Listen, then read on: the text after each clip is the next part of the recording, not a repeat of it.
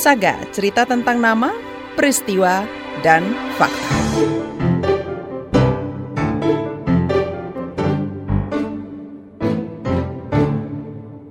Hampir semua orang mengenal rotan yang kerap dipakai sebagai kerajinan.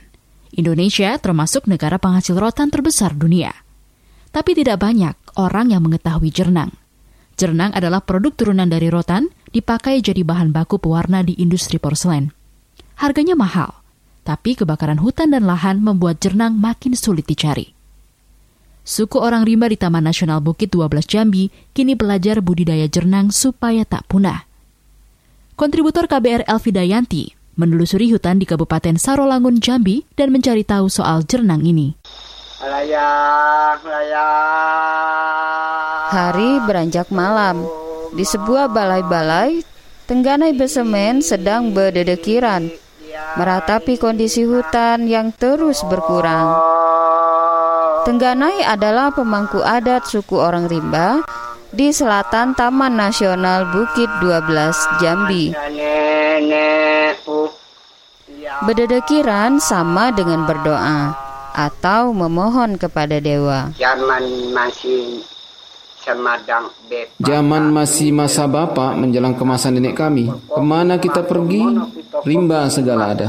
Kini semenjak perusahaan-perusahaan masuk, transmigrasi juga masuk.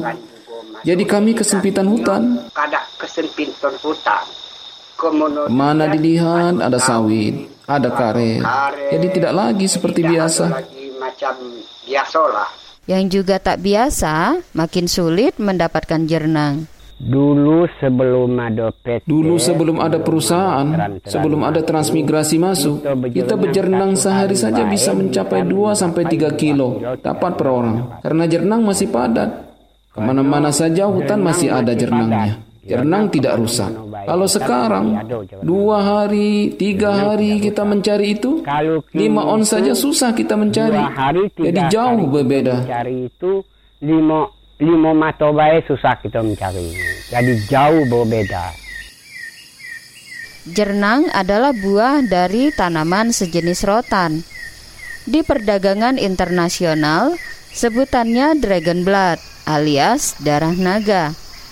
Jernang dibutuhkan untuk bahan obat, kosmetik, bahan pewarna porselen dan marmer. Kebutuhan ekspor jernang mencapai 400 ton setiap tahunnya. Sementara Indonesia hanya mampu menyediakan 10 persen dengan nilai ekspor jernang mencapai 10 juta dolar Amerika Serikat per tahun.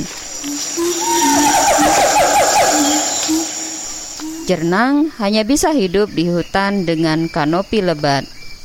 Tapi kini hutan lebat sudah bersalin rupa menjadi kebun kelapa sawit, area transmigrasi,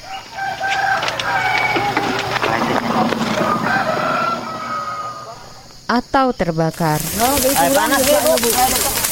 Kebakaran hutan dan lahan terjadi hampir tiap tahun di sini. Tahun 2015 silam, areal Taman Nasional Bukit 12 sampai 100 hektar. Kata Gemambun, orang rimba dari selatan Taman Nasional. Jelai tanaman ya seperti yang kebun-kebun banyak yang Seperti kebun-kebun banyak yang hilang, seperti tenggeris, sentubung, buah-buahan di dalam hutan juga banyak yang hilang. Durian, rambutan, banyak yang hilang karena kebakaran tahun itu. bakaran. Orang rimba pun sebetulnya punya aturan tersendiri soal mengambil jernang. Jernang harus diambil serempak sehingga pembagian lebih adil. Tapi kata pemangku adat Tengganai Besemen, aturan sering dilanggar orang rimba. Kalau kini itu jernang lah mahal, jadi ngambil. Kalau itu sekarang, lagi karena jernang lagi. sudah mahal, jadi mengambil jernang itu tidak lagi mengikut aturan. Kadang baru sebesar batang rokok, itu sudah mulai diambil. Jadi mana yang duluan mengambil, dapat. Yang terlambat, tidak Nah, kebagian lagi. jadi. Nah, jadi mana yang duluan ngambil dapat, mana yang terlambat, nah itu tidak. Bukan sih. Orang rimba lantas belajar untuk membudidayakan jernang yang kini terancam punah. Bagaimana caranya? Simak ceritanya besok di Saga KBR. Saya Elvi Dayanti Darkasi. Rimba Mbak segala. Oh, aduh. Eh.